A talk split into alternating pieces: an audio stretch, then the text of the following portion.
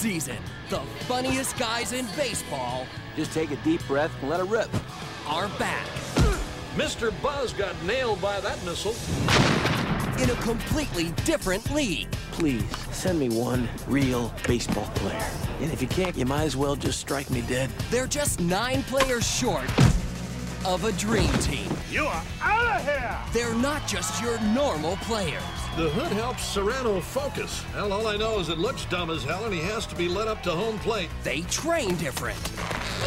Could have been called for unnecessary roughness on that one. They run different. Lance the Dance scores on what appears to be a double Salchow and a triple axel thrown into. And they catch different. I like pops next stretch. There are two kinds of baseball. There's big league, and then there's little league. Smells a little bit like a challenge. You can either play the buzz, you can have the entire world of baseball call you a coward. I'm gonna give you the beating of your life. We'll see about that. Yeah, we will. These guys are just crazy enough We're gonna leap like a gazelle. to try something crazy. Let's go out there and take a bite out of the big team's ass. I want you to hit the ball into another zip code. Yes, sir. Major League. Back to the minors. So much for beating them in a submission. Shut up! The Diamond has never been so rough. Get the trainer. Better bring a bag of ice.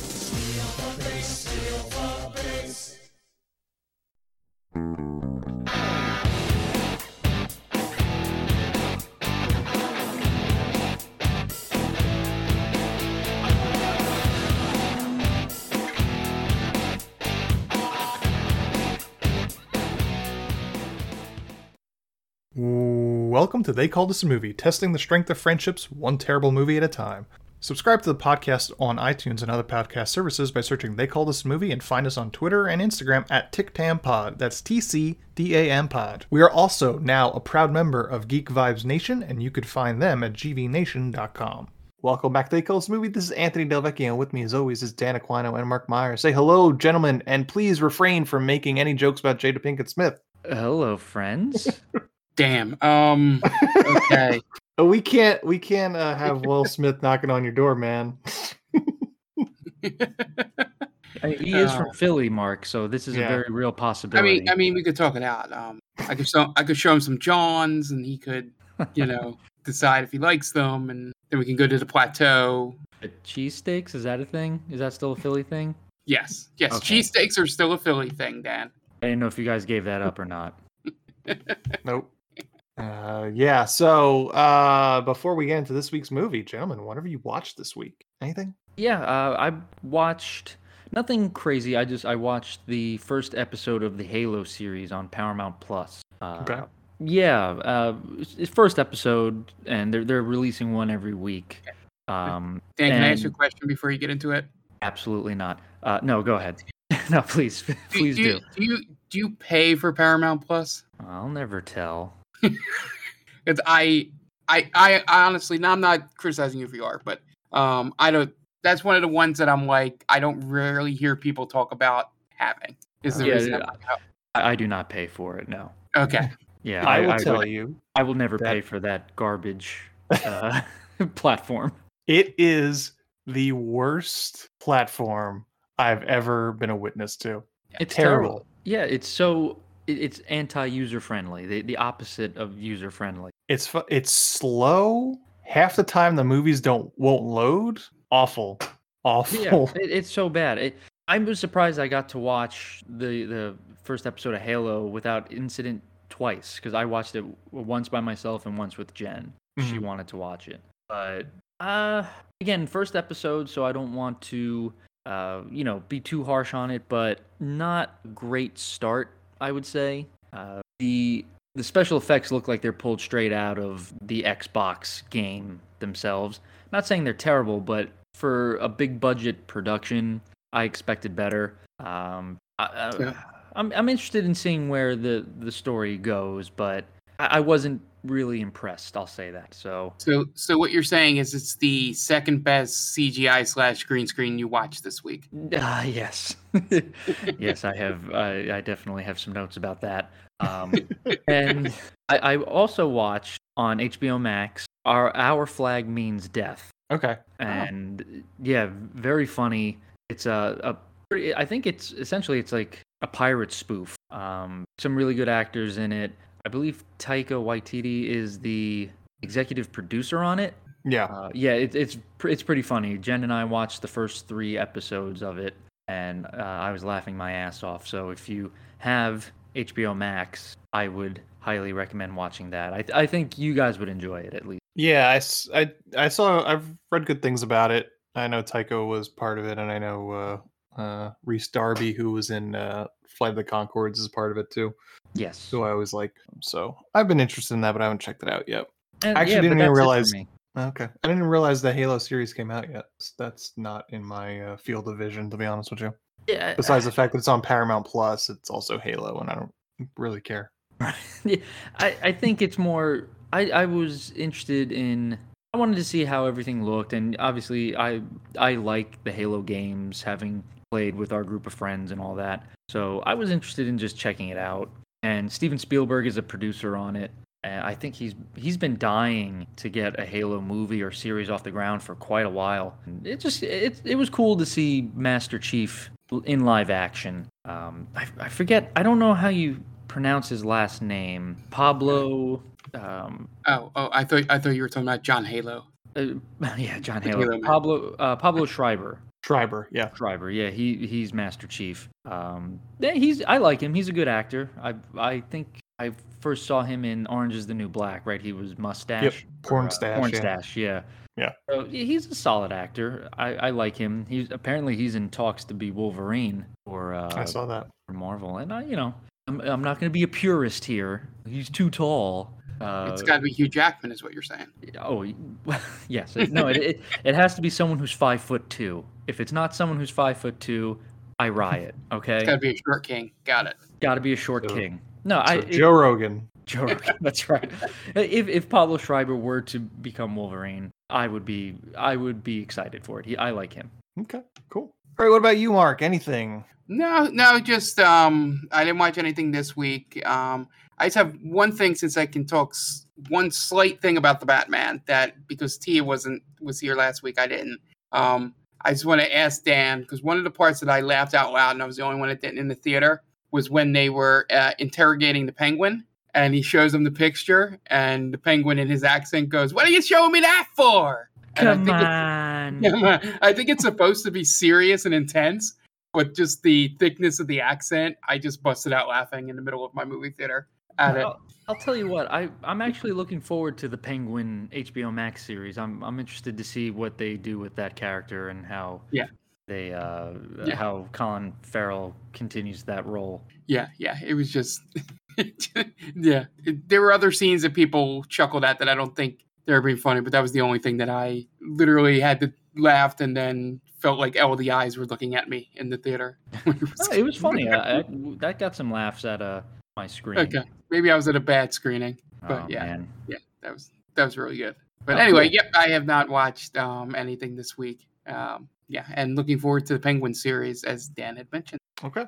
As for me, I've only watched a couple of things this week. In terms of movies, the only thing I watched this week was the movie Fresh, which is on Hulu. Stars Sebastian Stan as uh, a uh, a creep. I don't want to get too much into it because uh, Tommy I Lee mean, himself. Yeah. I think most of the things are spoilers, but uh, it's pretty good. I watched it because uh, Halloween is Forever did an episode on it a couple of weeks ago. Figured I'd check it out. It was interesting. I'd give it a watch. It's nice. It's pretty pretty quick and a fascinating story. Um, besides that, my wife and I, or my wife has watched, and I've been in the uh, the the room for it. So it's become my guilty pleasure of the week. Has been the second season of Bridgerton, and there's far less fucking going on, which is a disappointment. But you know, it's not not a terrible watch. How does that happen? Right? How, how do you take the best part of a show and just limit that? Yeah, yeah, yeah. You remove the sexy dude in it, and you're like, all right, well, let's try and build a, around everybody else, I suppose. Well, wait, this isn't everyone sexy? I thought that was like the whole thing. Right, but the the what's his name, the Roger or whatever his name is, uh,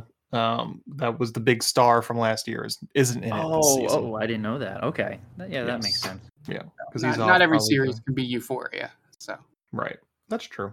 But uh, yeah, that's it. That's it this week. That because we're already like on episode seven or eight of eight, so that's been our our watching, and yeah, a lot of stuff going around just around the house. So I haven't gotten a chance to watch, and I started playing some video games instead of watching. But that's not Nice. that's not for this podcast. That's it's the wrong podcast to is talk that, about. is that is that an offer to be the third channel in the other podcast? Oh God, no. I mean, I don't have to edit that, so maybe if you need it. but uh no, I'm not trying to weasel my way in. No, no, we have plans anyway. But Good, good. I'm glad.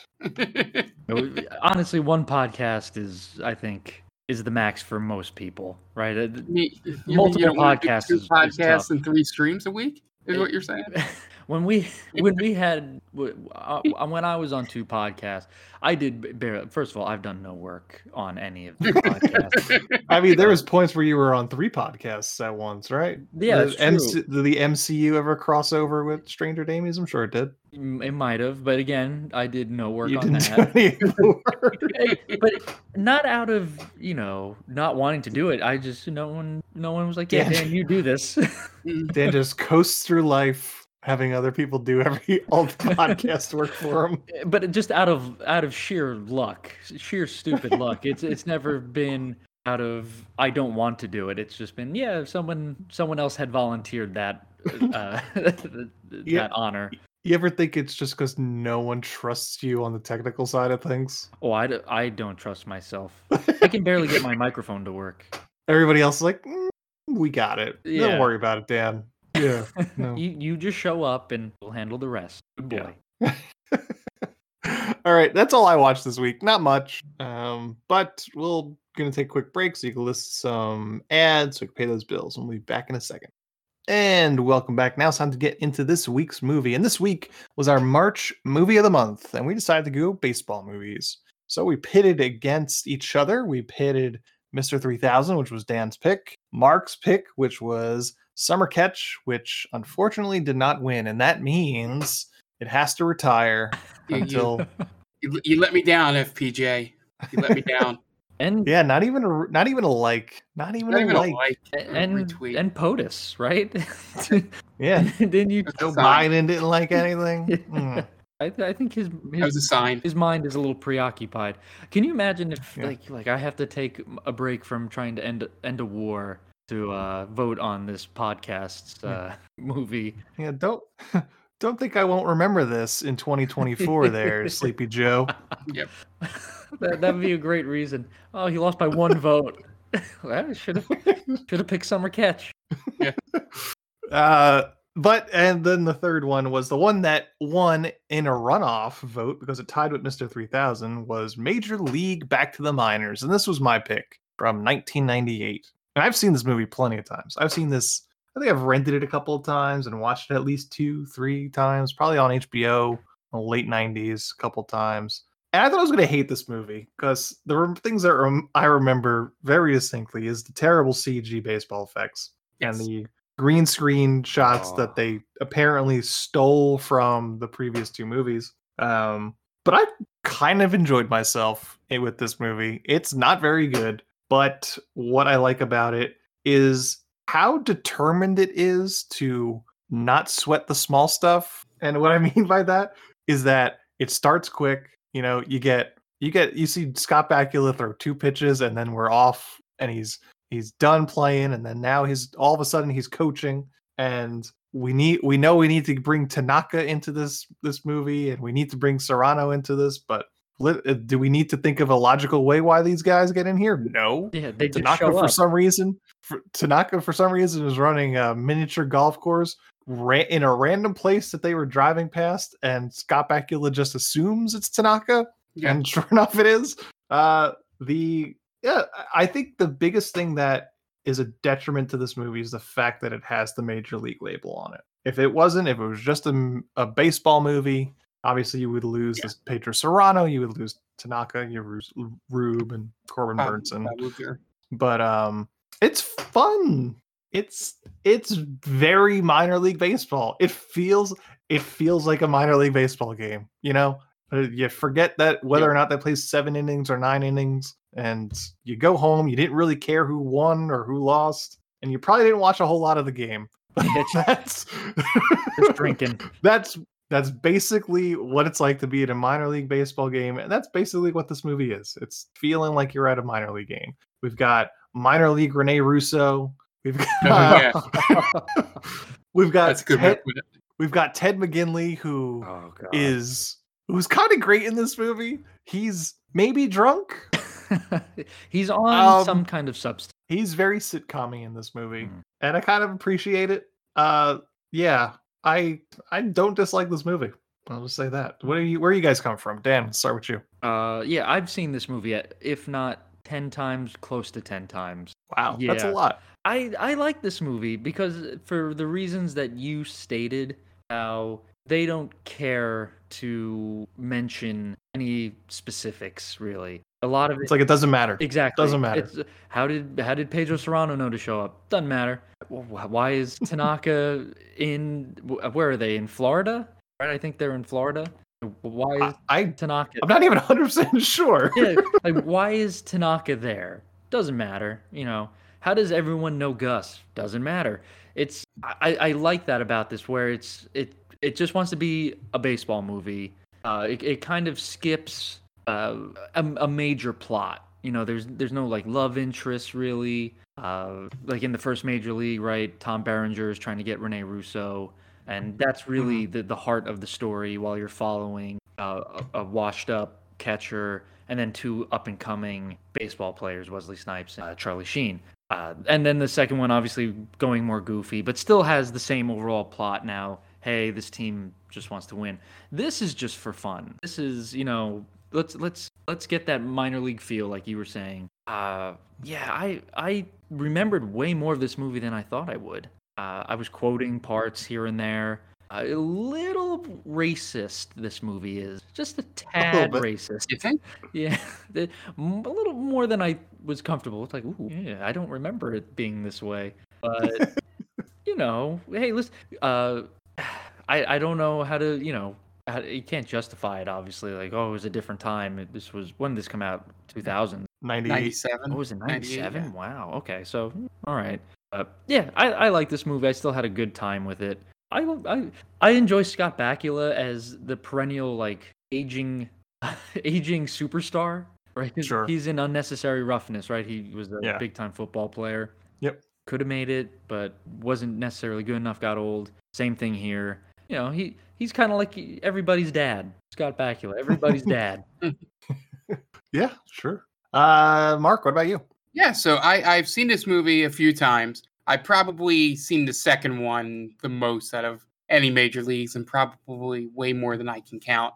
Um, so the the first thing that I noticed right off the bat is that you know I maybe from watching the first two more, I was expecting a little more structure, if that makes sense, in terms of like story and and things kind of making a little more sense. Mhm. Um, but you quickly get over that after a while and just have fun with it. The one interesting thing is this is the first time I've seen this since I uh, covered minor league baseball and back in a previous career. Um, and a lot of the setup of the clubhouse and like the interactions between the players, um, outside of the goofiness, um, I'm talking more, you know, when the, the pitchers are talking and they're teaching each other things and stuff.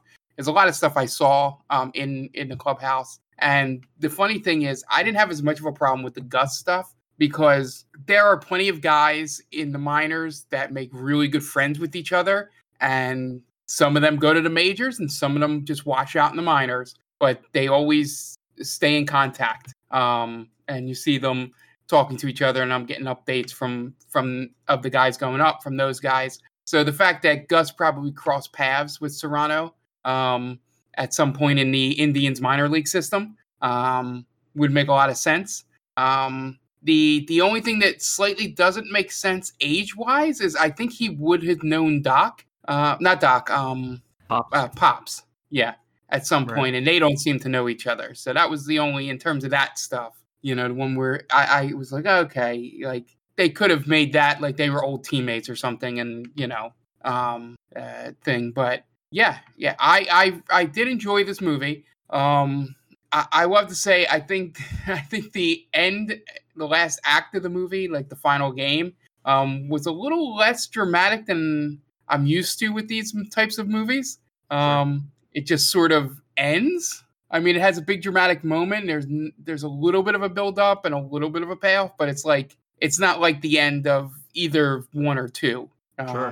which Yeah. is much much more dramatic. Outside of it being, you know, MLB stuff, but um, you know, um, I think it would have been um, a slight making it a little bit better. Um, would have been if you know instead of him pulling and hitting that home run, if he actually you know hit it using the like using the opposite field as he's been taught. Right. You know, I, I that would have been a more full you know um, closing of that story. Um, but yeah, but him hitting the home run was great. Um, I love the atmosphere, as you said, of the minor league park at the end. Um, um, I like the um, I like that um, in three movies, um, Corbin Bernsen plays three different versions of Roger He Dorn. does. He really Sure. does.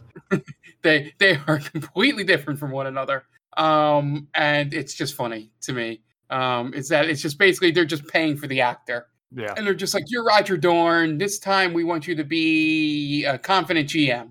Right. you Someone know? who really cares uh, about baseball. baseball. Yeah, yeah. Uh, but um, yeah, yeah. I think the the f- I- I'm still laughing in my head. Think of the um the comment Ant made earlier about calling her like knockoff Rene Russo, um, the girl, because they do everything they can to sort of give the same vibe um of that girl. And um, the one unrealistic thing in this movie, in terms of, I guess they wanted to get Rube to have some kind of connection, is that a catcher with those kind of problems would not have still been in minor league baseball. Yeah, probably not. You know, at that point, like like doing simple things, um, he's failing at. And, and also the Um, problem is that team seems to only have one catcher. So Yeah. Is catching every single game. And being And he- terrible. yeah, he's probably like 40 years old at that point. He'd be dead. Yeah. Yeah. Yeah. The um the the one thing I think we talked about um in comments um was about the the one guy making it all the way to AAA with just one pitch. Yeah. And um I'll be honest, in the way the minor leagues work, if you have one dominant skill, um, they will keep calling you up in the hopes that you learn other stuff. Um, and AAA is usually the stopping point. It's like, okay, he's not going to learn. Um, we either got to cut him or uh, change his Or position. he just or he'll just Um, rot away in the minor. Yeah, yeah, yeah. Turn him like into a reliever. Yeah. yeah it's like you know it's not um you know i just always think of the the story that i got to follow with with jason mott is the fact that he made it all the way up to aaa because he was a tremendous defensive catcher but he couldn't hit over 150 so they eventually sent him back all the way down the ladder because he could throw 98 miles an hour. Um so they turned him into a pitcher. Um so when you guys mentioned that oh there's no way this guy can make it all the way i'm like ah that happens sometimes. Um, they just hope that the other part comes along. But um, I did like the yin and yang uh, of Hog and Doc in terms of pitching. I thought that was a pretty good touch in this movie. But yeah, I thoroughly enjoyed it. Um, thought I would regret um, and really dislike it like Ant um, said. Um, outside of the lot of the you know uh, semi objectionable stuff um, because it was a, a different time. Um, that's not even much of an excuse for it, but you know, it's definitely a lot of stuff wouldn't have been done in 2021. Um, but yeah, I enjoyed it. Well, Mark, you say that Yeah. guys would make it, you know, through to AAA at one point. Mhm. I, I'm going to call bullshit on that because not a single person in this movie can throw an actual baseball. Oh, yeah, okay. The the characters they're based on. person. Yeah. Yeah. they- I, I don't think a, a ball was ever really touched in this movie. I think I think If- Rube's bad if throws are that actor actually throwing the baseball. I could see that. Yeah, poorly throwing. Yeah. Uh, you know what I liked about these movies? I was just thinking about it. This trilogy. You have three different movies with three different endings on how how the the teams win. Uh, right, you have a walk off bunt Yeah. single, then you have a sh- you, you have a big strikeout from Vaughn, right? And then in this one, you get the walk off homer. Yep. Yeah. So you you get a good amount of uh, of um, of diversity there. Yeah. It's pretty cool. You, you get to see the game for for all its glory. Yeah, there were a couple moments in this movie where they tried to recall things from the previous movie, like the pitcher wanting to pitch to Carlos. You Mhm. know, it's like the Oh, end of yeah. the second movie. Sure. You know, Yeah. and they they do a couple other callbacks. Um, like the the Japu stuff was completely unnecessary in this movie. Now it's Jobu, right? For, through the first two movies, I think It's so. I'm going yeah. by the captions, and I may have misheard it when I was he younger. says but- Oh, I- he does he say said Jopu in this. Okay. Does he? I thought he said He Joe. does, but uh, like I I had to Google. I googled Jopu first to see if anything popped up. Nothing popped up. But as soon as you type in Jobu, it, everything comes up. So Okay. Is this like It's- a Bernstein Bernstein Bears thing? It, it might be effect? a Mandela effect sort of thing. Yeah. I, I'm so ingrained to hear Joe Boo that he could have said anything and I would just, oh, it's Joe Boo. Well, I didn't think of it until I saw because I think the I think the captions were like a, a second or so ahead of it, so I was able to see it. It say Chopu Jopu. I was like, what Jopu? maybe- What the fuck's this? And I, Maybe was- I was hoping doing the closed captioning didn't know what he said.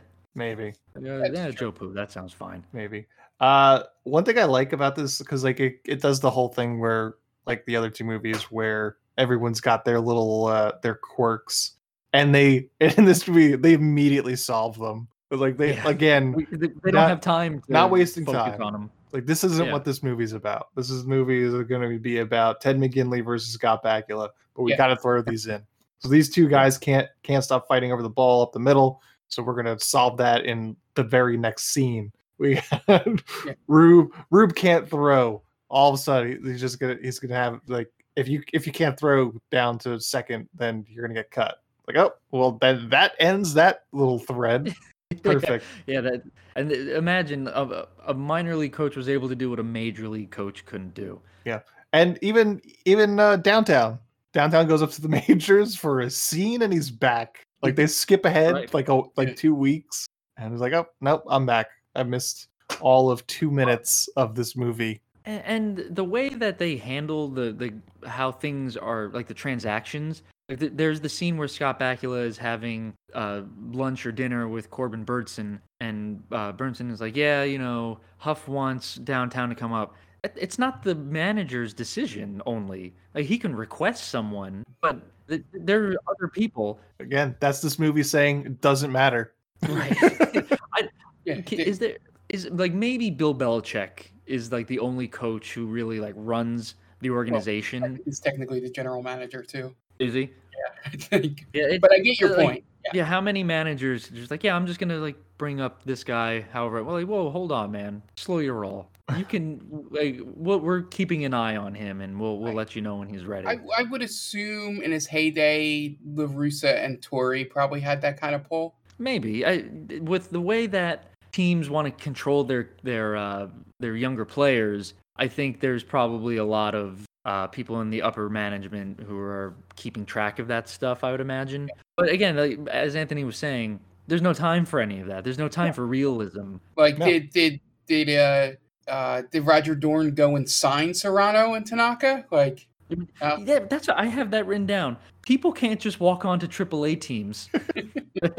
you you're like, yeah, I, I'm going to play now. That's not how it works, man. Yeah. but what about what about uh Bakula, uh Gus?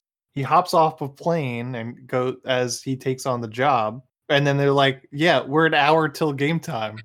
we, brought, we brought we brought your uniform." Hasn't had a chance to meet the team. Nope. It's like, yeah, here you go, figure it out. But like you said, that that kind of feels some like something a minor league team would do, right? Right. Yeah. Like, yeah, you know, here you go, man. and Yeah. these these are not AAA stadiums. That's for damn yeah, sure. Oh, no, Oh, no. no. yeah, this would be lower minor league, you know, where all this stuff could happen. Yeah. Yeah, I'm- I'm gonna- no. I'm gonna sound like I'm like self-congratulating myself here, but I played in D3 stadiums that were nicer than that. that that was kind of like a rec Oh. league park. Oh man, look at the athlete over here. Ant. Yeah. Uh, yeah, Uh, I, know, do. know. Seeing as Mr. Athlete, I do have a question for you. oh, boy. Uh, I want you to rate Walton Goggins' swing. Oh, uh, you know, he. I have written down that even at this point in his career, he's still acting circles around everybody, Sure. and it, it was easy to see why he's pretty much the only one who came out of this unscathed. Uh, not a great swing. Not a great swing, in my opinion. He. Uh, he he moves his back foot a lot. Yeah. I was gonna say he he fall he falls into the zone on that back foot an awful lot. Yeah, yeah. He he moves his back foot a lot. Uh, even when he you, they show him hitting off the tee, he his swing is just all over the place, and he's he has no balance whatsoever. Uh, but I mean, out of all of them, he's probably the most convincing ball player. Eh, that's Haysbert. Not bad. Yeah. Dennis Haysbert's got uh you know he was in uh, Mr. Baseball. Let's Yeah, but they don't show him a lot. They don't. I think he only show him like two at bats. they show him in the they show him uh, with some ba- at bats like maybe once, and then they show him in the outfield a couple times. Right. yeah. And And, and, I mean, and great. I take slight offense to Goggins is the only one that comes out unscathed. Haysbert became president of the United States, Dan. That's after true. Uh, you know, he did. This is also did. our, Yeah. our second Thom Barry m- movie in a row. He played Really? Pops. Yep. Pops is uh the Bilkins in Too Fast Too Furious. Yes. Yep. Oh, that's right. Oh, God. I didn't make that connection. That's pretty cool. Yeah. So Major League Back to the Minors from 1998 is directed by John Warren, who directed one movie before this, and that was it. The Curse of Inferno, starring Pauly Shore. And I figured he must have just given up at this after this. Like fuck this, man. Uh, Although that's a step up from Pauly Shore, I'd say. yeah, a movie that like it's not even in the in the army now or jury duty. It's a movie I've never even heard of. Yeah. Son-in-law, not even son-in-law. Uh, It is that's the dregs of Pauly Shore. Yeah. Uh, it stars Scott Bakula, Corbin Bernsen, Dennis Haysbert, Takaaki Ish- Ishibashi, Jensen Daggett, Eric Bruskotter, Walton Goggins, Ted McGinley, Kenny Johnson, Judson Mills, Lobo Sebastian, Thom Barry, Peter MacKenzie, and Bob Uecker. IMDb score of 4.6, and there is not a single review on Rotten Tomatoes, either audience or critic. There was literally no information about this movie in Rotten Tomatoes Interesting. for a movie that's that was released into theaters there was absolutely nothing no one's rated it no one's commented on it just exists there Yeah, we The were, the, fir- movie we were the only three people to ever see this movie. maybe the movie that Rotten Tomatoes forgot. budget of 18 million dollars and box office 3.5 million so I would did not say make a lot that- of money I would say that eighteen million dollars was probably mostly salary and partially getting the Twins license. I'd say a lot of location shooting so yeah, Yeah. um so that's that gets pricey. Crowds. Yeah. they probably didn't have a huge cg budget so that's probably a lot of practical stuff probably the reason why they're in smaller stadiums. Um yeah. Yeah, I, and and just one thing, and I'm interested to hear your guys' take on this because I'm under the impression that there is zero zero percent chance, zero chance that a good minor league team could beat a bad major league. Hmm. I think everybody gets lucky once. If you're saying if you're so. saying they play 99 out of uh, n- uh, play 100 games and they win once out of nine uh, out of 100, I could see it. You know, You think so? yeah, Okay. I'm, yeah, I'm you get a the you get a impression- pitcher that's on that day. Yeah. Okay. stars. Have, I'm not saying stars don't have to align. I think 100 percent they have to align. Um, Okay. And it can't be Max Scher- Max Scherzer, you know, pitching to AAA guys. You know, it's got to be back of the rotation sort of guy that has an off day. You know, Like the Pirates. Right.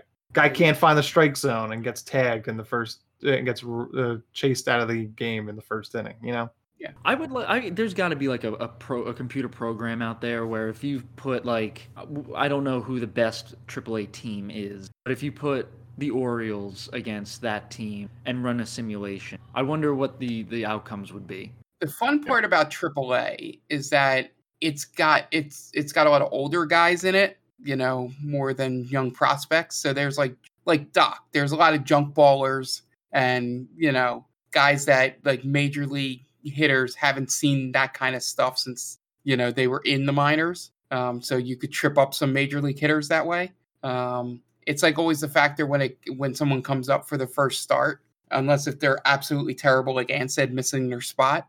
Um, they can cruise for a few innings um, because you know maybe they're throwing something the uh, major leaguers aren't expecting. But it would be more on the offensive end. It would have to be like the worst pitcher on the worst major league team. Yeah. You know, starting. I think because it's like baseball's a different monster in terms of all the other sports, right? Because Yeah. it's a team game, but uh, essentially it's one v one throughout the Yeah. entire game. It's a pitcher versus a hitter. So you know, someone grooves a ninety-five mile an hour fastball, guy turns around on it. You know, that's conceivable that happens. You know, an, an NFL team, the worst NFL team, is not going to lose to the best college team. No. they're just they're going to destroy them. The best Right. basketball team. I mean, we've seen you know the best bl- baseball, the basketball players we've assembled as the Yeah, USA, which the is supposed to win.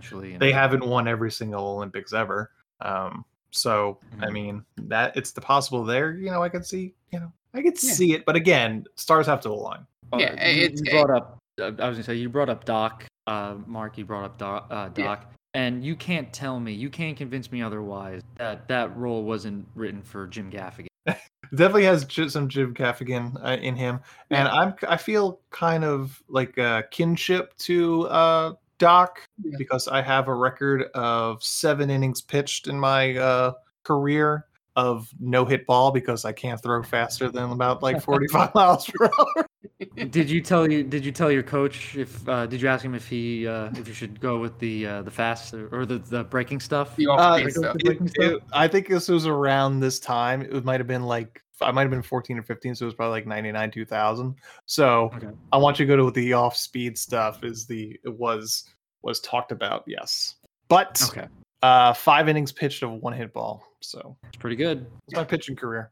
I'd sign up for that every day. Yeah, I, I did. that. I did like that one bit where Rube goes, "I stole that from a police station, and it doesn't register anything under 55." uh, you guys want to get into the plot? Let's do it. Sure. All right, Dan, what do you got for us this week? So, if you listen to our last podcast, Too Fast and Too Furious, you'll know our special guest was Tia, and she has a podcast, The Top 10 with Tia. Go to geekvibesnation.com, check it out, search for Top 10 with Tia. Tia and her friend Brittany run down top 10 list. So, if that's something you like, please go give her a listen. Uh, you know, give her a follow, let her know that you love her. She's a good friend of the podcast. Uh, go check her out on Twitter at TC underscore Stark. Okay, great. And we're going to take a quick break, and you guys are going to listen to some messages from friends of the podcast, and we will be back in a second. Hey everyone, this is Steve, And this is Adam, and we're part of the Hop Nation USA podcast. Pittsburgh's number three craft beer podcast. Join us every Friday for new beer reviews. We'll talk about the news, history, and homebrewing. Plus, we'll sit down with the best brewers and industry personalities that'll have us, So whether you're a casual drinker, a hazy boy hophead, or even if you're a whale hunting cellar hoarder. just search Hop Nation USA on Apple, Spotify, or your favorite podcatcher and join the nation.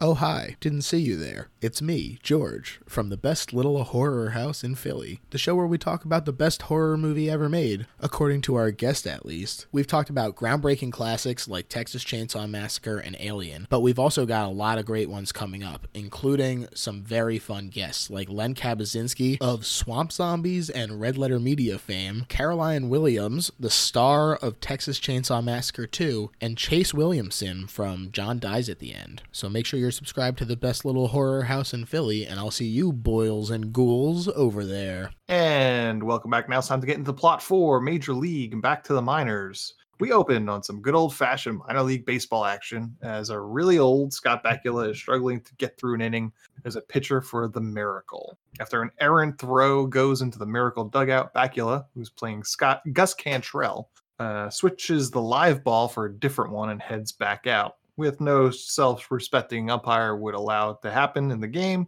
with a ball that's just been gotten thrown into the dugout without expecting it. But again, this movie does not care about logic. Uh, but the play Not at all. resumes.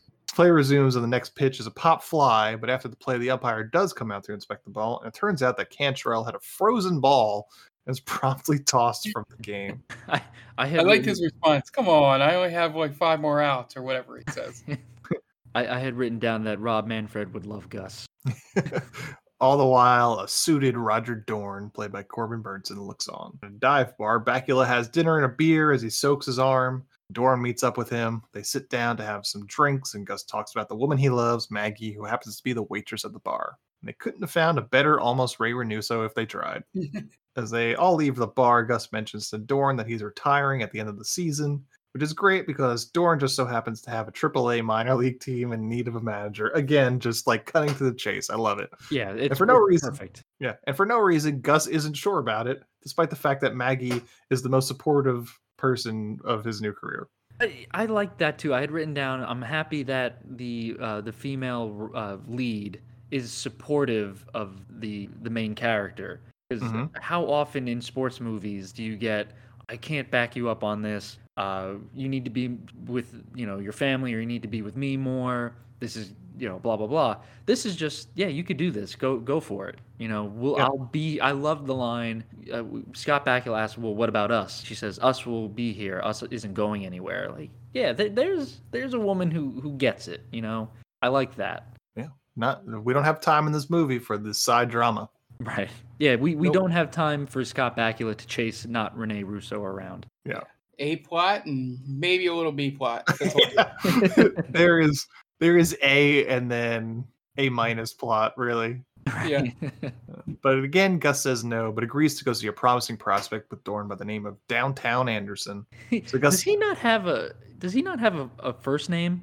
it's uh Billy. Is it? Billy? Because Yeah, he's Billy introduced as Downtown Anderson, and Yeah. even on the jumbotron, it's Downtown Anderson. Yeah, Like- it's Billy. Okay. Yeah. They, they do it for Doc too. They just say it's Doc Waltner or whatever. They're like Yeah. no one has a first name apparently. So Gus and Maggie go to the game and on the line for concessions. Leonard Huff, an old acquaintance of Gus of Gus's, manager of the Minnesota Twins, and professional asshole played by Ted McGinley, shows up. And immediately Huff starts swinging his dick around, paying for Gus's concessions, which is all of four dollars, and more or less tries to steal Maggie away from Gus. Da- Dorn meets up with them, and the four of them watch Billy Downtown Anderson play, played by Walton Goggins, who would have been about 26 at the time whose swing is okay. He kind of falls into the zone a little bit on his back foot, but I've seen worse. Though he has a terrible slide into second base on a double. I think he was out in that play. Yeah, he I kind of bounces off the dirt. Yeah, too. it looked like Did not look like- came off. Does not look like fun. Looked No. like looked like he took a little- took that like a hard ground or something like that, a little hard. But the, the, they shot it well enough where you don't see the slide, you just see his face. Yeah. It's in, in- ambiguous. You can't tell if he's out or not, but it, I think he was out. After the game, they all meet up with Downtown, and Huff says that he's going to call him up to the big team soon enough. He says big team so much it almost seems like they didn't have permission to say the Twins, even though they've see you see the Twins logo quite a, a bit. Yeah. Downtown is pretty cocky, and after Gus downplays how good of a player Downtown is, Downtown gives Gus slight about how he traded away Gus's rookie cards back when he was a kid for a player to be named later. And Huff leaves, but not before he makes one last pass at Maggie. And Gus says that he thinks Huff is going to bring Downtown up too early, and Dorn says that's exactly why he needs him as a manager of the AAA team. So Gus says he'll take the weekend to think about it. So Gus and Maggie talk it over at the bar, and they decide it's the best decision for him and them. So Gus accepts the job, and he gets picked up at a small airport by Pops, a veteran player and team, and also the team mascot, and brought to the team clubhouse to meet the players. Yeah, just to be clear, Pops isn't the team Pops is, mascot. Pops is not the team mascot. No, The, no. the, the bee is driving the cart, and Pops is there as well. I, I was I was impressed with uh, I was watching this movie with Jen and when she met Pop when they meet Pops like oh you know he, he's really nice. He should be like the team captain. And he winds up becoming like the team captain. And Yeah. then they show him playing outfield like oh why don't they just stick him at first base? I was like have you seen this movie and you're just fucking with me now? That's exactly what happens. Like, oh no I didn't know that. Like, now's not the time woman. All right? Don't mess with me. She secretly watches movie like, like a dozen times before you. She she does the What? scouting and she's like, oh man, you know, I got to slip these in there and show them like, you know, I, I oh I don't know what's going on, but she knows, she knows. Uh, the first player they meet is a guy named Pear Pear. Uh, what's his name? Lance Dance Pear, who does yoga. Isn't that crazy? Yeah. Uh, Oh man. Then he meets Hog Ellis, a surfer bro pitcher with one pitch. Then we get Rube Baker from Major League Two, who still has problems throwing at bases. Doc Wingate, a, pl- a pitcher that seems more along the lines of a sabermetrics analyst and uh, can only throw a changeup. Double play tandem set of twins, both named Juan Lopez. And then the game begins. And hey, here's Bob Uecker as Harry Doyle. I guess he got demoted for some reason. Right. no explanation of what he's doing. Oh, there is an explanation. Uh, so soon after the game, uh, the game goes terribly. Rube throws it into the stands. Pierre boots a ball at third, and the brothers Lopez get into a fist fight with each other over a ground ball up the middle. Then Doyle mentions games like this is how he wound up over medicating, meaning he developed an alcohol addiction, hmm. which now the fact that he announces AAA games makes that much more sense. I didn't realize that. I, I was wondering why they brought him down. I, I was very intrigued throughout the movie of the rotating chair of color analysts with him. Yeah. What's the point of that? And none of them offer anything special except for the guy who works with the twins. Right. Yeah, like I don't know if they just like had one guy there um one day and then just another day they shot that guy wasn't available, so they just put a second guy in there Yeah, because maybe. they do switch it up for no known reason. At the next practice, Gus ties the Lopez's to stakes in the ground and hits balls up the middle, so they start to understand the very basic skill of not hogging the ball. We also see scenes of Pops not being able to shag fly balls because he's too slow, and Doc's pitches don't come up on the radar gun because it's below 55 miles per hour. And he gives uh, Lance an oven mitt to use for ground ball practice. Team gets on a bus into the next game, and on the ride, Gus tells Pops that he wants to turn him into a first baseman because he's too old, too fat, and too slow to be an outfielder. Oh, Pop said he did one it straight. Mm-hmm. And they stop at a diner for dinner, and downtown chats up a waitress as Doc has a maddening conversation with the waiter about the choices in salad dressings. Gus and Pops have a conversation about how Pops almost made it to the big leagues as an injury replacement, but due to a freak snowstorm, he never got to play. So the anti Wally Pipp. Mm-hmm. What kind of injury is only a two day thing where you have to call up another player? How Right. often does that Yeah. happen? Yeah. Usually they're out for, and they're, they're, I don't think there's such thing as a two day injury list. Right. So yeah, he probably like yeah. I mean, I guess they could have done some like uh, shuffling of the lineup. Oh, oh, this guy needs to go to the DL. The uh, this other guy needs to go to the DL, so we'll bring up somebody to replace him or something like that. Right. But again, this movie doesn't care about those details. Uh, which is, uh, it's, it's like equal parts weird and equal parts refreshing. yeah. Uh, it's funny because like we've also we haven't seen downtown in a as a member of the Buzz at all yet. I but thought he's he there. had- He's- right. I thought he had already gone to the Twins at that point. I had forgotten that No. he was still part of the Buzz. He's in the diner, but we don't see him. We haven't seen him yet as a Buzz player. Yeah, and the one fun thing about having a lot of knowledge of baseball watching this movie is the fact that there was no reason for uh, Pops to even need to be on a plane since it was in October. So the technically the rosters would have expanded. Yeah, Sure. probably right because it's it's playoffs by, by at that time. Yeah, or the last week of the season. hmm At the next game, Pops has made the move to first base, but only but on the only stretch we see him make, his legs stiff out on him. He has to be carted off the field. Meanwhile, downtown ignores a sacrifice call by Gus and blasts a two-run home run, which winds up winning the game for the for the Buzz. I'm on downtown side on this Yeah. Now, wait, wait, why are you on his side? because he's the best player on the team, and you're going to like a meaningless uh, sacrifice bunt. We don't know if downtown could could lay down a bunt. Most most players can't. It's a huge assumption that he can. Right, he absolutely can't. This was basically just a test to see if he is coachable, I guess. Yeah. So he's sacrificing his best hitter just to show that, like, I'm in charge here. It, it's a pissing contest, essentially. Yeah, I think it's just it's too small time. It's too small time of a move. You know, Uh, I'm gonna have my what what's the the risk of the reward? Don't they don't add up for making your best hitter bunt in Yeah, that situation? Again, he he he uh downtown is suited for today's baseball for sure. Yeah. He's strictly a pull power hitter. That's all Mhm. anyone wants. He's gonna strike out and he's gonna hit home runs, Yep. mash some dingers. Mash some dingers. exactly. You want to see me bunt or you want to see me mash some dingers? dingers. But Gus isn't happy about downtown selfish play, so he decides he's going to bench downtown as a response for him ignoring the bunt call for three games, which seems excessive. Again, after I'm, I'm sorry to bring this up again. After he didn't lay the bunt down, Jen says, "Oh, he should be benched. Benched for three games." I, at this point, it's witchcraft, right?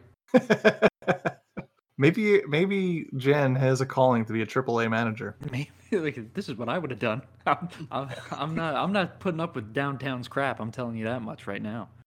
She just sends emails to AAA managers after watching the games. Like, I have some notes. Here's what I would have done. Right.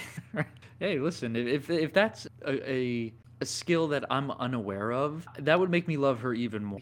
Like, sweetheart, you are a you're a baseball savant. Why didn't Why did you not tell me this? Like, oh, you know, it's, I dabble in it. It's not really my thing. It's more of my side thing. Did she suggest at the end that uh, downtown should have bunted to lay down the squeeze? She she had stopped watching at that point, but she was still very interested in it. Like, yeah, what, what what's going on down there? Like, oh, they, they just brought Doc in to face uh, uh, Liston. Oh, okay. Is he th- is he throwing all the, the junk stuff? Like, yeah, that's all he has. Oh, okay. So she was invested in this movie. Yeah. The next day at the stadium, Doc talks to Gus about Rube's problems with throwing and that it might be due to some past trauma with a little league coach. So he tells him to treat Rube with kindness. Then we got a taking care of business montage as the player hit practice. I can't believe that they paid for it. I was gonna say that's Yeah. where the rest of the money went. Yeah. Pop starts working out with uh, Lance in order to limber him up more. Gus is trying to teach Downtown how to hit rather than just rely on his natural talent. And finally, he tells Rube that if he continues to overthrow the bases, he's cutting him, doing the opposite of what Doc told him to do. Then, as Downtown is taking some BP, Gus looks to the sky and asks God to send him one real baseball player. Then, like an idiot, he turns his back on the batter, which is what you do not do, and gets knocked out by a line drive to the back of the head. And he's woken up by some smelling salts administered by Pedro Serrano, played by Dennis Haysbert. And the changes we got. Who apparently is on this team, or yeah, he just shows up, right? He just goes, "Hey, listen, uh, I'm gonna play AAA ball now." Yep. is, is Roger Dorn just calling his former teammates up? Oh, and and you know what the problem is with Pedro joining and like uh, the the other guys joining? They're taking away from younger guys playing time. There are kids who are, who still have the dream to make it to the majors, and now here's 45 year old Pedro Serrano. Yeah. Former AL champion. It, And It's funny because because they have like a line from Uecker, which is is not much more than just yeah, if he just showed up. It's like something like Pedro Serrano coming back from finding whatever the hell he was he was looking for. it's more or less like yeah, whatever. Right. Uecker does have some decent lines. He's he's- he's obviously not uh at the same clip as Major League One and Two, but yeah, he has some decent lines here. Yeah, there, there's my favorite line is one later on um in the final game with when Hog you know now has the second pitch and he goes Hog throwing his secret or special pitch and the other guy goes it's a curveball Also known as a curveball. some would call it a curveball I, I I would say my favorite line from Uecker is the uh, oh there's a there's a fly ball to left field. Oh the wind's gonna take this one. It's out of here. We're in a dome. There is no wind. sorry for having an opinion right, an opinion. it is pretty good. He had some decent uh, Yeah. uh lines. Yeah. The changes in the buzz are immediate, and the team manages to win three games in a row. And on the bus one day, Gus sees a mini golf place called Taka's and just assumes that it's owned by Taka Tanaka from Major League Two. And amazingly, it is Tanaka. So the stop they stop by and talk. Tanaka talks about how difficult it is to be a small business owner and that he could really use a vacation. so they recruit him to the team, and they just continue to win. Just that, that's that's how we get this guy into it. So much so that they're now in second place. and he picks up baseball like like, it's like he's ne- he never left right? Because the next scene is him at bat at the single to right center field. Like oh yeah this, this- like it's like riding a bike. When's Yep. the last time this guy looked at live pitching? We have no idea. Well, he does have those batting cages. Yeah, that's true. Yeah he's staying limber. So they're in second place, and the same can't be said for the Twins, who are struggling despite Huff's encouraging words to his team. Uh, Dorn, who I guess is like the GM of this team, which I don't think they officially ever say what Dorn's uh, position is, watches the Twins in disgust. quick question for to you fly. guys Yeah, why does huff not wear a hat because he's got amazing hair. like, he's got great hair but was that a part of the was that a character choice that he made or was was that in the script do you think Well, you, you hire Ted McGinley. Part of part of why you're hiring him is that sweet head of hair. Yeah, it is a nice head of hair for sure, but it- it's so out of place with everybody else. Everyone else wears a goddamn hat. He Yeah. looks like the least baseball player of anybody in the movie That's what I'm saying. Mhm. He he he definitely doesn't look like a manager, or and he has nothing to do with baseball. Yeah. Uh, I feel like this is a role that could have went to Christopher McDonald, Shooter McGavin. That would have been a good Yeah. one. Yeah. But uh, yeah, I think Ted. I like Ted McGinley in this movie. It's it's silly. It's he's he's in he's almost in a different movie than everybody else is. He, I mean, this oh, movie is silly, but Yeah. he's really hamming it up. He's really chewing chewing scenery. I was just, Yeah, in his head, he may have been in a different movie. Right. Yeah. in like the last game, he's kind of he's wild, and in the scene the scene in Dorn's office when he's watching the uh the news report, he's in in completely different uh, state of mind. I did say that. I said that. he's an idiot. He's stupid, stupid, stupid. breaking breaking the general manager's TV. Christ, Yeah. he could have just turned it off. I love I love that line. He's like, yeah, that, I, I'm glad he said that. Because usually in a, in a movie it'll just be like the guy smashes something in frustration and it's just like, okay, they like maybe they're scared or they don't say anything. Like, oh come on, Yeah. man, that's my TV. Uh, so uh, Dorn is watching him discuss, so he decides to fly Gus and Maggie up on his private jet and puts them in a suite so he can wine and dine Gus. I don't really understand why he brings Gus up. Now that I'm thinking about it, there's really no reason. Um, but in Dorn's box, he talks about the problems with the team, including a hitter that is obsessed with himself, an outfielder that wants to be a male model, and some infielders that are worried about shoe deals. Then we watch the center fielder collide with the second baseman, which looks intentional from all I could tell. Yeah. He like lowers his shoulder. They go to dinner with Huff, and Huff talks about how what they need is a middle reliever. he But calls it a short reliever. Yeah. Doesn't he say it's short reliever? Yeah, he says Yeah. yeah. short reliever. Again, proving he has no clue what movie he's in. Uh, but Gus tells him that his whole team is full of individuals, not teammates. So Huff tells him he doesn't know what he's talking about. So Gus takes that as a challenge, telling Huff that the Buzz will take on the Twins anytime, anywhere. Huff scoffs at the idea. Was that? I said, hell yeah. Hell yeah. Uh, Huff scoffs at the idea and pokes Gus in the chest. Not once, not twice, but thrice. So Gus and Huff then get into a fist fight right in the middle of the restaurant as Gus gets the better of Huff, getting a solid punch right in the face. Uh, the next morning, Dorn calls Gus to breakfast, announces he wants the Buzz to take on the Twins in an exhibition. Gus is skeptical, but once Dorn starts telling him that Huff thought he'd back out of the game, he's a little more receptive to the idea and says he'll talk it over to a team. Do you think? I did like the idea of the uh, entire restaurant being on the Buzz's side. Yeah, Sure. that's why I was like, no way anyone in that restaurant knows who the Buzz are. Yeah, I think uh, so. What I, so what I understood was that was the same restaurant that they had the fight, and everybody just hates Huff. Th- that's what I had written down. Why is everyone giving him the side look, like that side eye? It's a totally different restaurant. I thought it was the same one, It, I thought it looked different, but I could be wrong. but it would it would make nat it would make local news that the manager of the Twins in Minnesota or in Minneapolis just got into a fist fight with somebody else in a restaurant. So it is reasonable that it would have the news would have traveled super quick. Okay. Yeah. I, I thought it was like yeah the, the newspaper the, the, the headline with you know they're, they're gonna play the the buzz like man that was really fast they they must have done it immediately after dinner Yeah. Um, but there's also like there's nothing for the Buzz to lose. Oh yeah So all the they pressure's on the twins Yeah. Twins have to win. yeah absolutely yeah you, With- you you can't let that happen You- like you would have to trade all your players or just send them all down Yeah. We then cut forward, and the decision has been made as the bus, Buzz make it to Minnesota to take on the team. We cut to the Twins clubhouse, and we get our first meeting with Carlos Liston, the cleanup hitter, who also might be a psychopath, as he discusses the religion of Carlos Liston and chases reporters out of the clubhouse with a baseball bat. Were, were you guys, did you team. guys think he was intimidating at all No, no um, right Not to make fun of people with speech impediments, but his lisp is something that super detracts from his menacing persona. I just thought like his his dialogue in general was not scary. Like, like, I was more intimidated by Jack Parkman because like he, Yeah, he- he's also doesn't seem very tall either. Not to say that uh, short kings can't be You intimidating. Watch your mouth, goddammit. no, yeah, I like the whole thing was like he didn't really exude a type of fierceness that they were trying to portray him as having. Right. Like, oh my god, this guy's crazy. Like, yeah, not he didn't seem crazy. It's all right. So he he threatened a bunch of reporters. Okay, well he's just a dickhead. But Mhm. like Jack Parkman was like he had that swagger and Like that, Yeah. like you know, uh, R.I.P. Scott. did his little shimmy. Yeah, that that Yeah, that little shimmy that made all the ladies in Cleveland puke. Well, well, at first it was swoon, then puke. Yeah.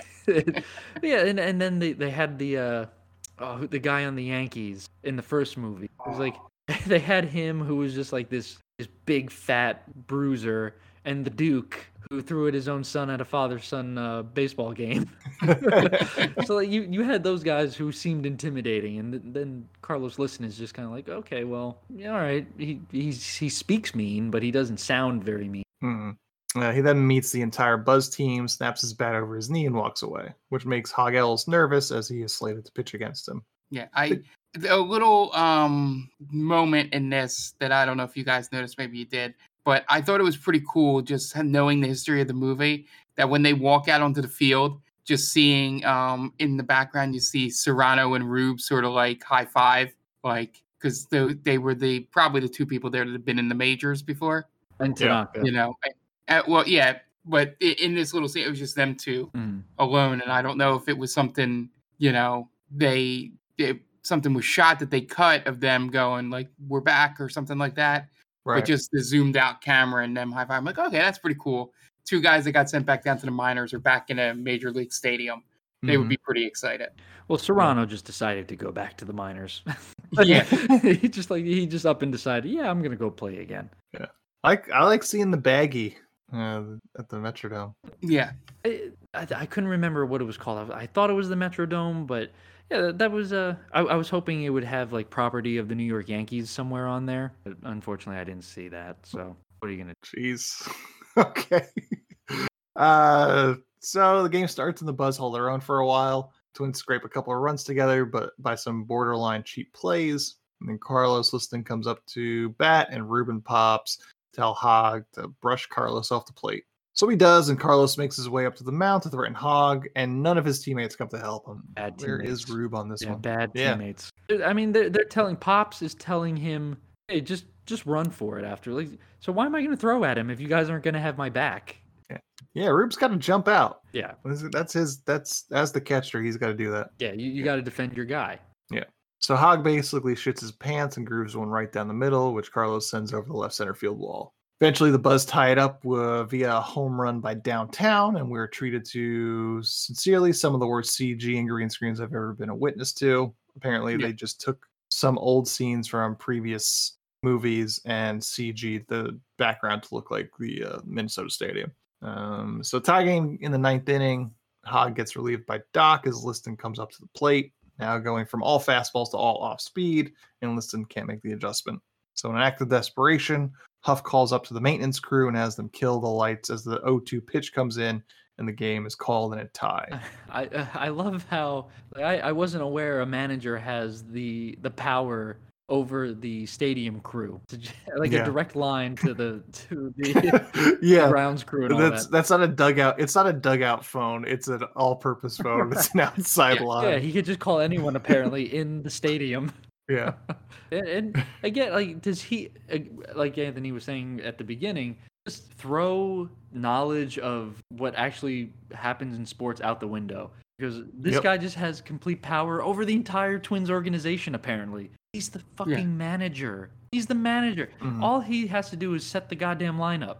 That's all he has and not a very good one. right. Yeah, he's not he's not good. Um his players don't seem to respect him. And Uh it's they and he's got like uh just free reign. yeah, and I doubt he was ever a player. Right. And, you know, I guess he mu- he must have been because he him and Gus have uh history. So I'm assuming in terms of the backstory, he is a he's a former player. It's, it's he says nothing that sounds like he would have known baseball, right? No, and no one no one makes mention of anything like you know in terms of like his actual playing days. But Right, and that's what I was thinking. Like, oh, maybe they would talk about like their history, like they played on a team together, like you were saying, and they had, that's where the bad blood comes from. They never ex- really explained the bad blood. nope. Uh, Huff It a- just exists, Yeah, he's so. just a douche, and that's why I don't like this guy. Like maybe Yeah. he took my spot, or uh, you know, he we we had uh, some disagreement over something. Make something up at least, because now. But again, not enough time, really. I guess. Yep. Regardless of the dubious end, the Buzz celebrate at night at a bar with Cerrano and Tanaka singing on stage, Pops and Rube playing pool, and Hog talking up some random Minnesota bar tale. Uh, Dorn and Gus have a meeting, and after reading the newspaper story about the game, Dorn tells Gus that they're going to bring up downtown at the behest of Huff. Gus protests, saying downtown's not ready yet, but ultimately it's Huff's decision. So the rest of the team piles on the bus, leaving downtown behind in Minnesota. In a last ditch effort, Gus asks downtown to tell Huff that he needs four more weeks in AAA to work on a few things. The the absolute worst idea ever. Right? Yeah. Also, like downtown doesn't have like an apartment that he needs to sublet at all, or just he's just leaving all his shit wherever the fuck the buzz play. He's just there in Minnesota now. They'll figure it out. I not that you really care, but I think it's South Carolina because I think that's what it says on the airport thing. But Gotcha. yeah, Yeah. It was like, yeah, someone someone will pack up my stuff and send it to me. Someone will come and get Again, me. doesn't matter. Again, it doesn't matter. That's but that's how I guess they just think what happens with professional athletes. Just someone will get my stuff. Someone will come and get me. Yeah. So downtown feels this is a slight from Gus, telling him that he's just jealous of him and the talent that he has, and he tells him he doesn't need him anymore. So without downtown, the Buzz fall into a funk, losing a few games on an extended road trip. After a loss, Gus asks the team what's up, and Hog tells them that they f- he tells him they feel like they can't win without downtown. So Gus rallies the troops, telling them that the game is bigger than one player, that they should be focusing on teamwork and helping each other out. So on the bus, Doc starts teaching Hog about the physics of curveball, and it works. In his next appearance, Hog successfully throws a curveball for the first time in his career. Meanwhile, downtown is struggling in the majors. But the Buzz start winning again, winds up winning seven of their last 10 games. After a victory, the team comes into the clubhouse celebrating, and downtown is waiting in Gus's office, having already been sent back down to AAA. This is a uh, two different scenes of about like three scenes in between where, where downtown wasn't on the team. yeah, the, the argument and then the heart to heart within like ten Yep, minutes. perfect. Su- such efficient uh, filmmaking. Now, do you, do you think it was Huff's decision to send him down, or was it downtown's decision? It must have been Huff. Huff makes all the decisions. The, the way that I viewed that scene was he decided to come back. Like, oh, I couldn't cut it, so I came back. No, he. I think he was sent down. Okay. Couldn't hack it. He was Couldn't cut the mustard, as he said. three for 15 at the plate, they said. I mean, that's not great, but it's also, i- i- he's not hitless. Right. Yeah. And it's also like, what is that? Is that four games roughly? Yeah, probably, right? Four to five games. Yeah, they'll, they'll give you more of a shot than that, especially after you put up a, a show against that team. Yeah. Yeah, and and uh, we figured out what his problem is. He was trying to cut mustard, and right. there you go. I don't think that worked. Yeah. So he apologized to Gus and tells him they started throwing him outside and he couldn't hack it. So Gus tells Downtown it's something that they can't fix. He just needs to work. So we get another practice montage. We got guys working with with Lance on some ballet poses. Cerrano and Tanaka try to teach Rube how to catch a baseball blindfolded. It does not go well. And Downtown is working on hitting the ball to all fields. Yeah, that scene with Rube has like no payoff Yeah. Just hit him in the outside head. of, outside of introducing the hood. Yeah. You know the the, the blackout things that that uh, they wear the next two times they come to the plate. That's the only thing that scene introduces. Yeah. I mean, I I appreciate them bringing those guys back. It's Yeah. fun to see them, but there is they have nothing for them to do. Yeah. No. It's fan. I guess it's like quote unquote fan service. It is. I mean, that Jobu moment is 100% fan service. Yeah. Yeah. Make the fans pop, right? Yeah, what do they that's say? Yeah.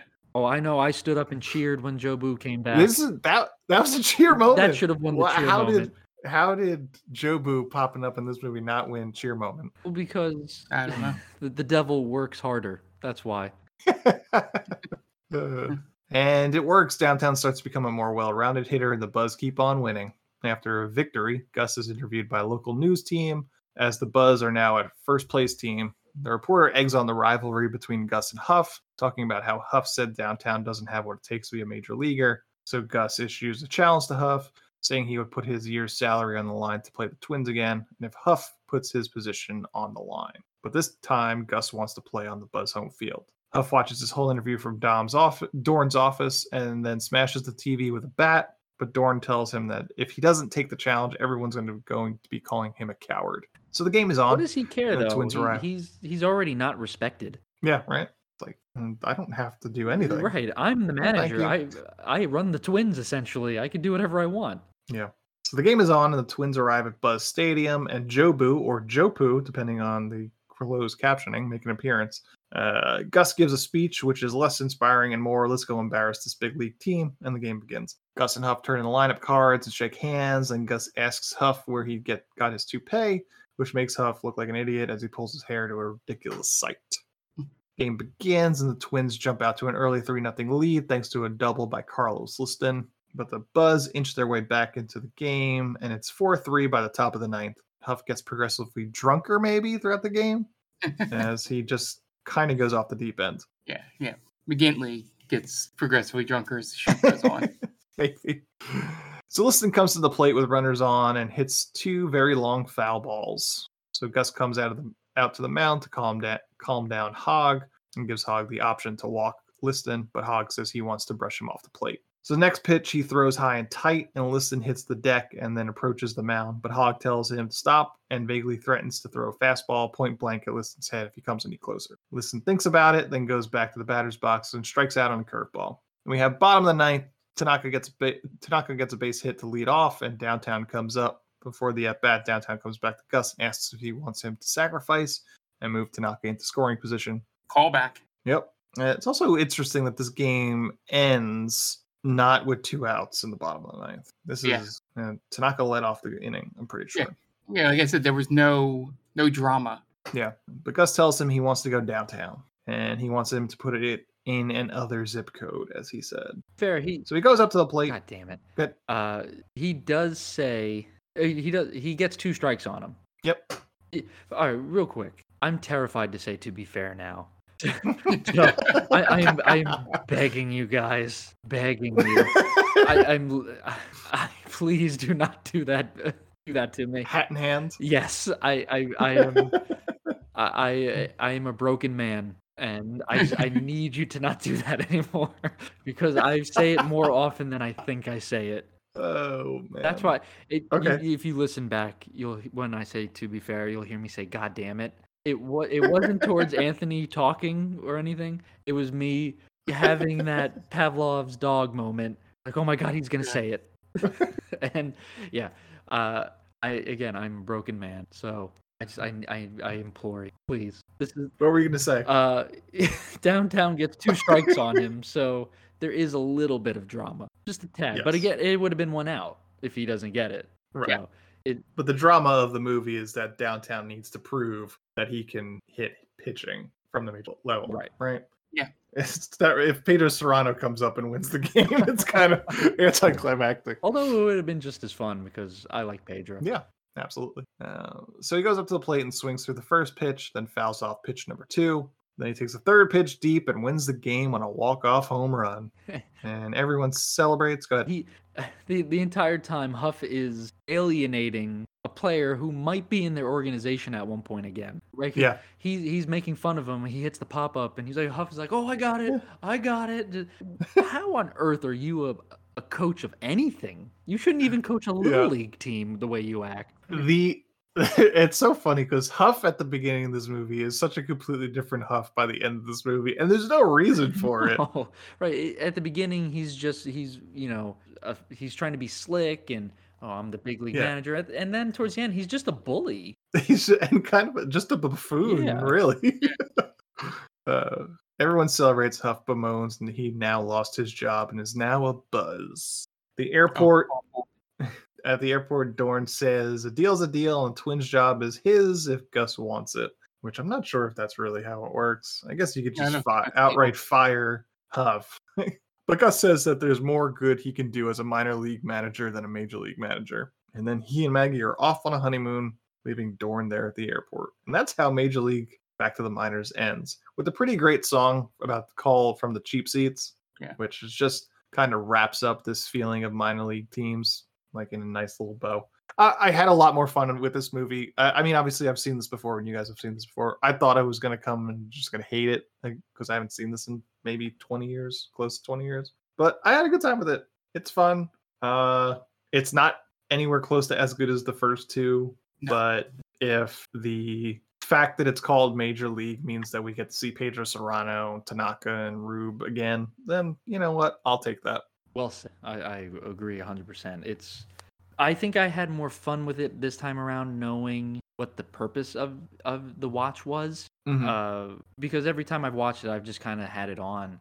This one was to, you know, to analyze it a little bit and I I did find myself enjoying it more and how silly it was and how it didn't take itself seriously. It was here for a, a goofy sports movie. Yeah, it's it's fascinating because like none of these char- like most of these side characters do not have personality like characteristics that are consistent. Like I mean, like Hog is like the surfer dude, but he and then he he has his moment at the end with like coming face to face with Carlos Liston, but like his characterization is not that he's a coward, Right. and that be like that becomes his whole storyline between him and Carlos is that Carlos intimidates him. Um, and then Lance is just there, like he's like, oh, he he's ballet, and like he had a problem with fielding for a hot second, and that goes out the window Right. because he gave him an oven mitt one practice. Is it because they were trying to mirror the first, uh, like the, like the first two major leagues, where in the first one they they focus on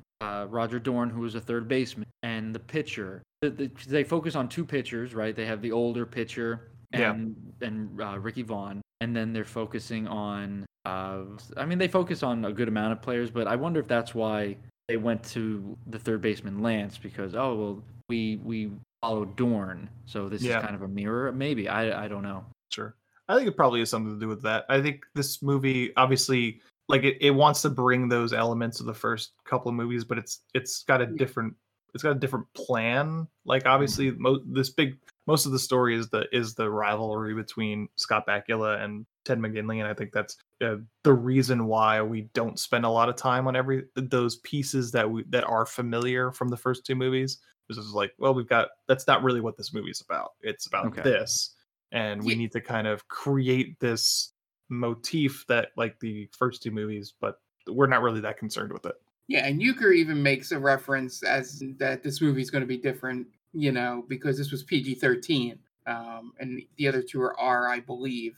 The first Um, one was the second one was PG thirteen. Okay.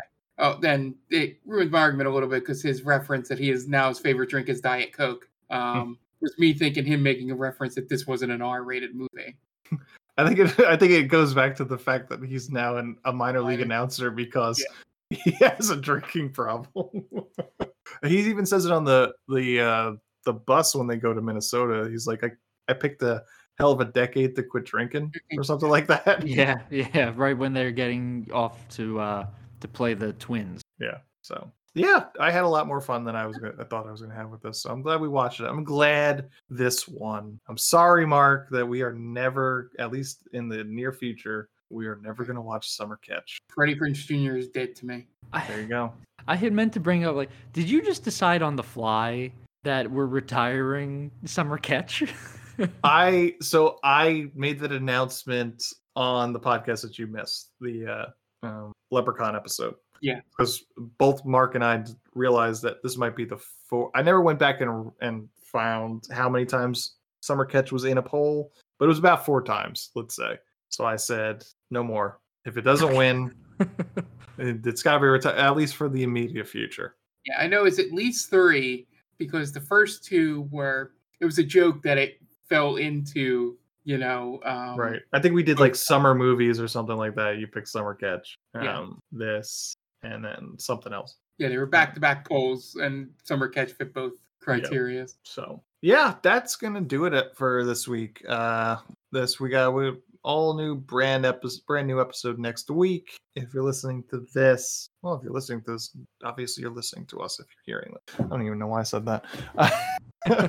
uh, check out the socials and all that kind of good stuff. If you want any, if you want to let us know any movies, reach out to us. All our socials are there. Um, yeah, that's it. We got a great episode coming up next week, probably. I assume so. Um, that's going to wrap us up this week. The director of uh, Major League Back to the Minors was John Warren. So for Dan Aquino and Mark Myers, this is Anthony Lovecchio telling John Warren, well, you certainly made a movie, didn't you?